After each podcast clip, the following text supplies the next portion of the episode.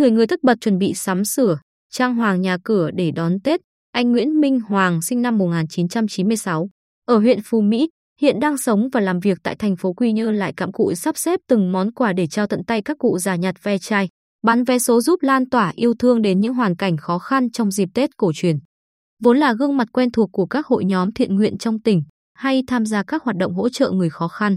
Dịp Tết này, anh Hoàng mong muốn có thể góp sức giúp những người đáng tuổi ông bà, cha mẹ mình đón một năm mới đủ đầy hơn.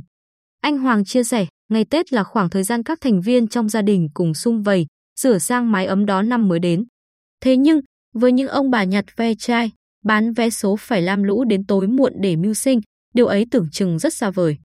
Đó là lý do khiến tôi quyết định kêu gọi nhà hảo tâm cùng góp sức, dành tặng những món quà cho họ, giúp xoa dịu phần nào nỗi lo dịp cuối năm. Nghĩ là làm, ngay từ đầu tháng chạp, anh Hoàng đã bắt đầu hành trình lan tỏa yêu thương của mình.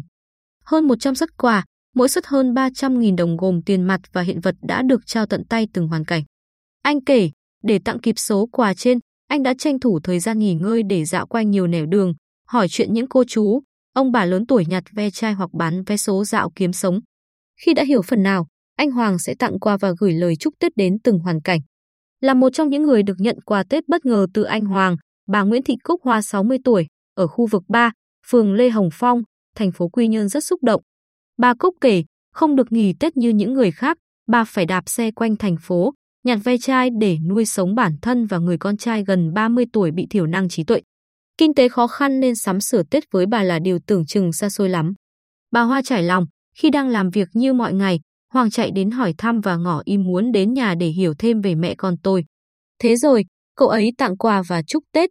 Tôi ngạc nhiên lắm, vì mới gặp lần đầu, Hoàng đã ân cần và nhiệt tình, làm mẹ con tôi xúc động vô cùng.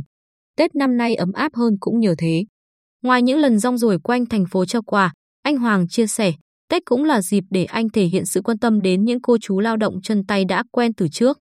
Bà Hồ Thị Kim Chi 55 tuổi, quê ở xã Cát Thắng, huyện Phù Cát, hiện đang ở trọ tại phường Quang Trung, thành phố Quy Nhơn là một trường hợp như vậy. Thường ngày, bà Chi hay nhặt ve chai, buôn bán phế liệu gần nơi anh Hoàng ở.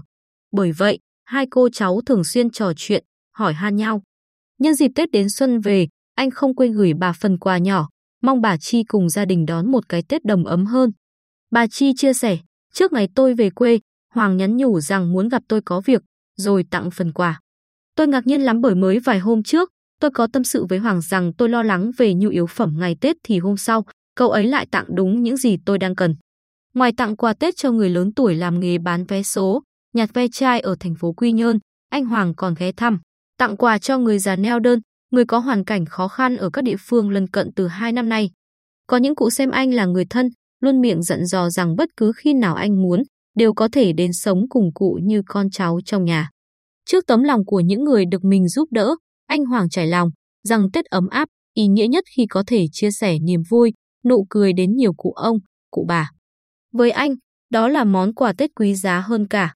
Thấy anh luôn lạc quan, tràn đầy năng lượng trong hành trình thiện nguyện như vậy nhưng ít ai biết rằng, chỉ vài tháng trước, bố anh Hoàng đã qua đời vì căn bệnh ung thư. Nén nỗi đau, anh tiếp tục chia sẻ với những người yếu thế với tâm tâm niệm sống là cho, đâu chỉ nhận riêng mình.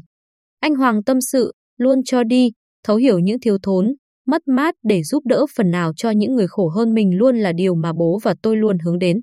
Do đó, tôi sẽ tiếp tục kết nối, chia sẻ để lan tỏa tình yêu thương đến nhiều người hơn, thay cả phần của bố.